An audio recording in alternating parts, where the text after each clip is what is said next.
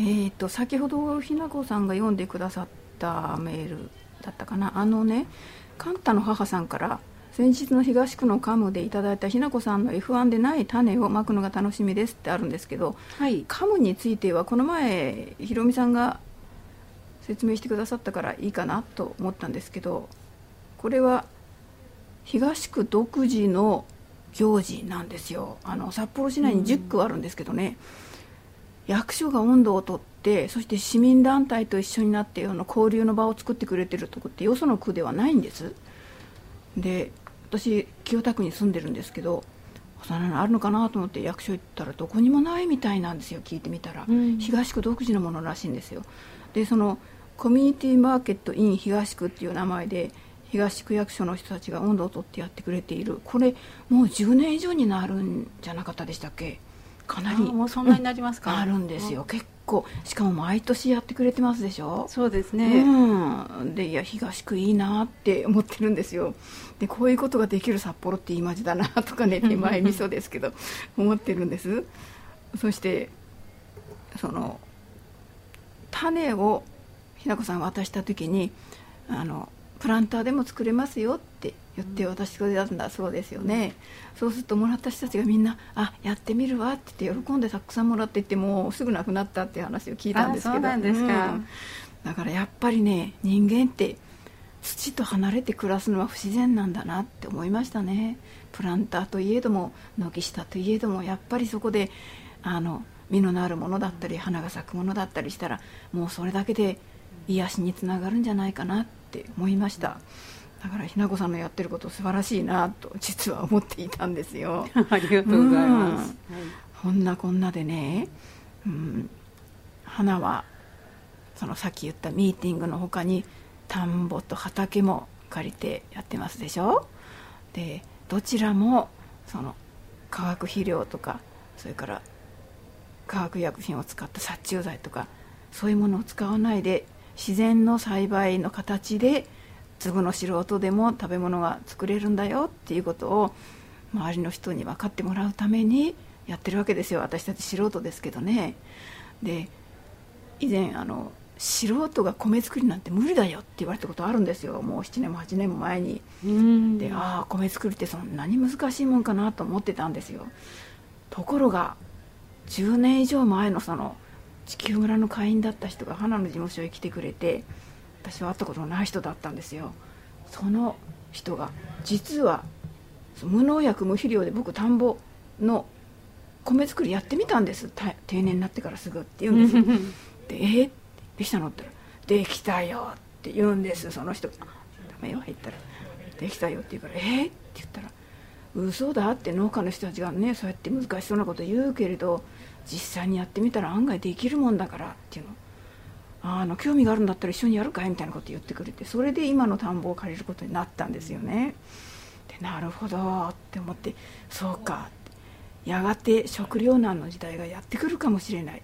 今日本は輸入してるものがたくさんありますでしょ。輸入が何かの事情でピタッと止まったら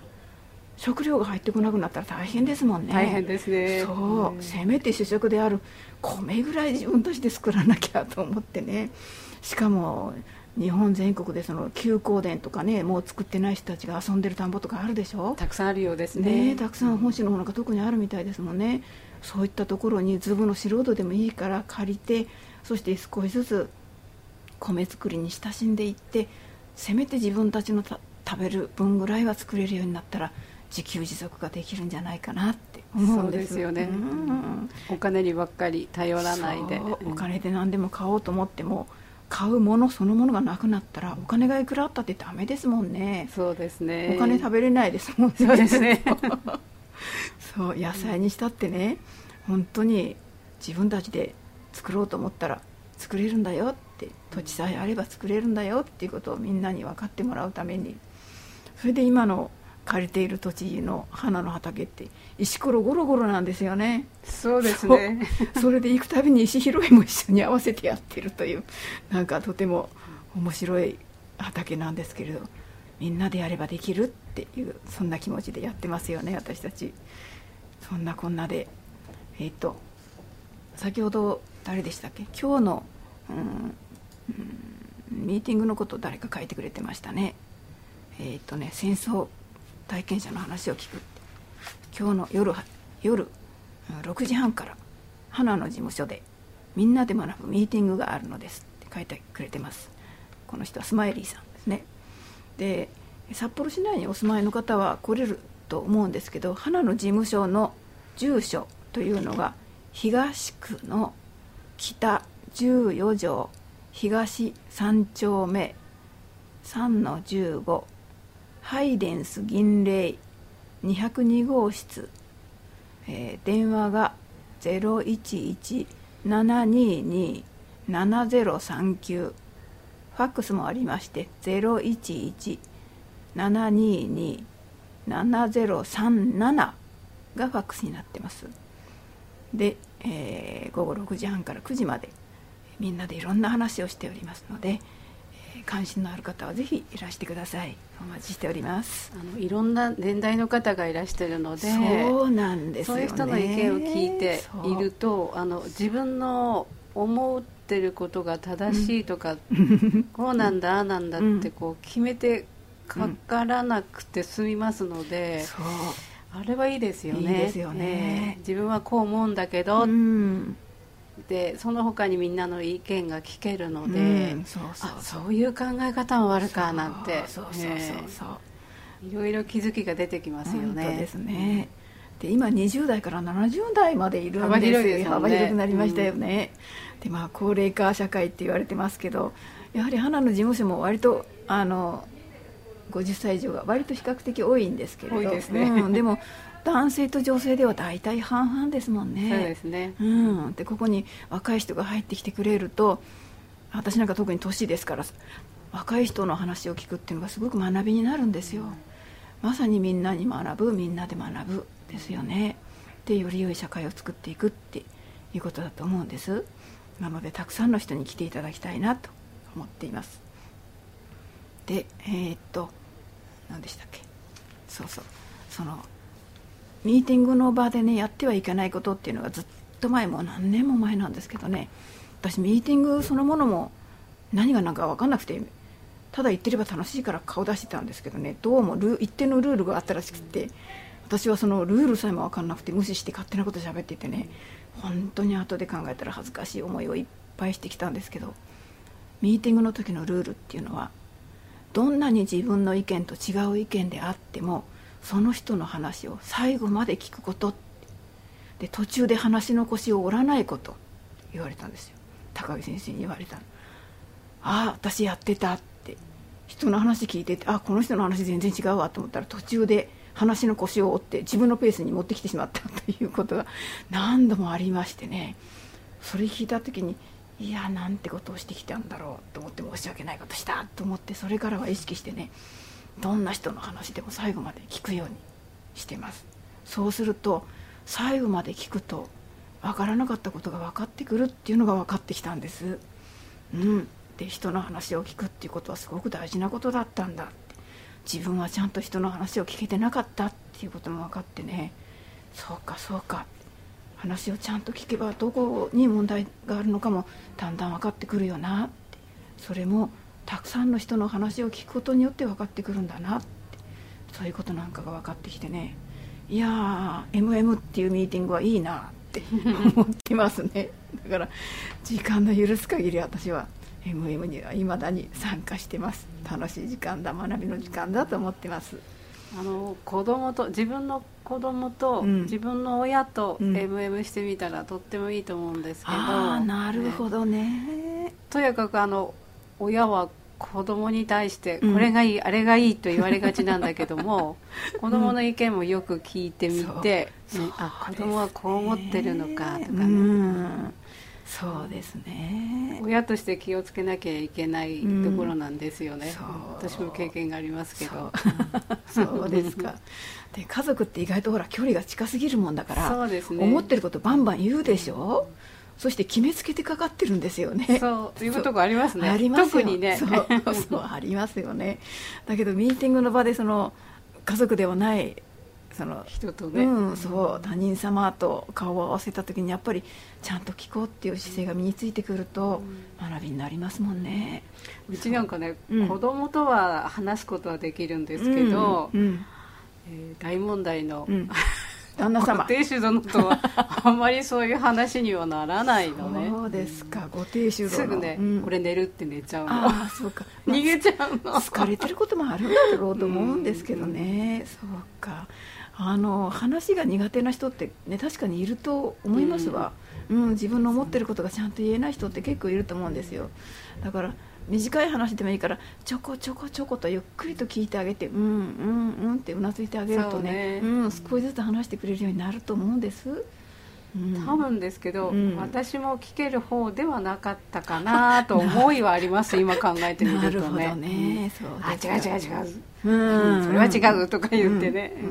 特に家族には対しては、そういうその思いをこうぶつけてしまったりするので、ね、最後まで話し合いにならないのも、私自身のせいだったかなという、今反省しております。多分そうかもしれませんね、はい、そう。家族だとやっぱりね甘えが出るんだと思うんですそうですね、うん、わがままも出てくるしね。だから自分を振り返るチャンス大きなチャンスがやっぱりミーティングの場だったりしますもんね、うん、やっぱりみんなの幸せを願って生きることが自分の幸せにつながっているっていうのが実感できる場ですもんねそうですね。うん本当。だから皆さんの地域でもミーティングができるようになることを願っていますのでぜひぜひやってみてください。はい。では次コマーシャルいきますね。お願いします、はい、えー、っとひなこさん。はい。私ね思うんですけど4月に地方選挙ありますよね。はい私今の安倍政権見てるとねなんか危なっかしくて心配なんですよ。このまま突っ走ってどうするんだろうっていう気がするんです。で政治の流れを変えたい。日本の国の進んでいく方向を変えたいと思ってるんですよ。でその私たち直接その国政に関わるチャンスっていうのは選挙の時しかないと思うんですよ。そうですね、うん、だから今度の選挙は危険などしないでとりあえず自民抜きでみんなで投票したらいいなと思ってるんですよねうん。あの12月の、うん、選挙国政選挙ありましたよね。あの時も、はいとりあえず自民抜きでっていう声がちらほら聞こえてきてたんですよ。で私あこれはいいかもしれないと思って自民抜きで投票したんですけど蓋開けてみたらやっぱり自民党圧勝ですもんね、だったら流れは変わらないだろうと思ってね。やっぱり国民の思っていることをちゃんと政治に反映していくためには選挙の時の投票って一つの大きな意思表示だと思うのでぜひそれをやっていきたいと思ってるのでまずは棄権しないこと。はい、そして支持政党なしという政党が誕生しているようですけどあれはちょっと問題ありだと思うんですよ。あれは政党としてよくあんなの受け付けてくれたなと思うぐらいで。ちょっと考えものだと私も思いました、ね、そうですよね、そしてやっぱりね間違って投票したっていう人が結構いたらしくて、うん、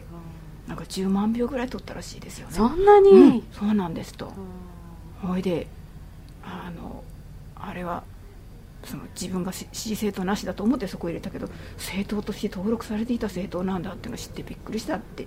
言ってましたからやっぱり。あの北海道で出たんですよね。そうなんですよ。東京の方だって言ってましたからそうそうなんか私たち北海道に住んでてとってもね、うん、バカにされたような気になりました、あの話を聞いて。ですよね、はい、だからやっぱりもっと考えてで情報もきちっとキャッチしてそしてどうこれからの日本をどうしていったらいいのかをきちっと考えていかないと今まで自民党で大した間違いもなかったからまあいいだろうっていうその考え方をちょっと待てよって考えないとダメだと思いましたね。だから今度の選挙はとりあえず自民抜くで行ってみましょうって思ってるんですよ。そして投票率を上げましょうって思ってるんです。ただその時もあれはダメこれはダメあれは悪いとか言うと人は引いていってしまいますよね。で自分たちがどういう社会を作りたいのかどんな暮らし方をしていきたいのかっていうことを考えたらやっぱりみんなと仲良く平和に暮らしていきたいのが本音だと思うんです。だからそのためにはどうするかっていうと私たち自身がその批判したり対立モードの意識丸出しにするのではなくて意見の違う人とも一緒に一緒にやっていきませんかっていうその姿勢を示すことが大事なんじゃないかなと思ったんですよ。でまずはその選挙に投票に行くことですなって思ってます。で少しでも多くの人に行ってもらうためには選挙に行きましょうみたいななんかチラシ作って配るとかなんか12月にも若い人たちがすすきので夜8時から配ったっていうニュースもあったんですけど結局配ったけどね酔っ払いの人に配ってもあんまり効果なかったらしくって。ぱりね別なところでももっとやらなきゃってそんな感じもしてましたね。多くの人がみんなで投票に行きましょうって言ったら少しは考える人が増えるかな、そんな気もしております。ひなこさんはどう思ってます？あの18歳以上の方にも今選挙権そうそうそう。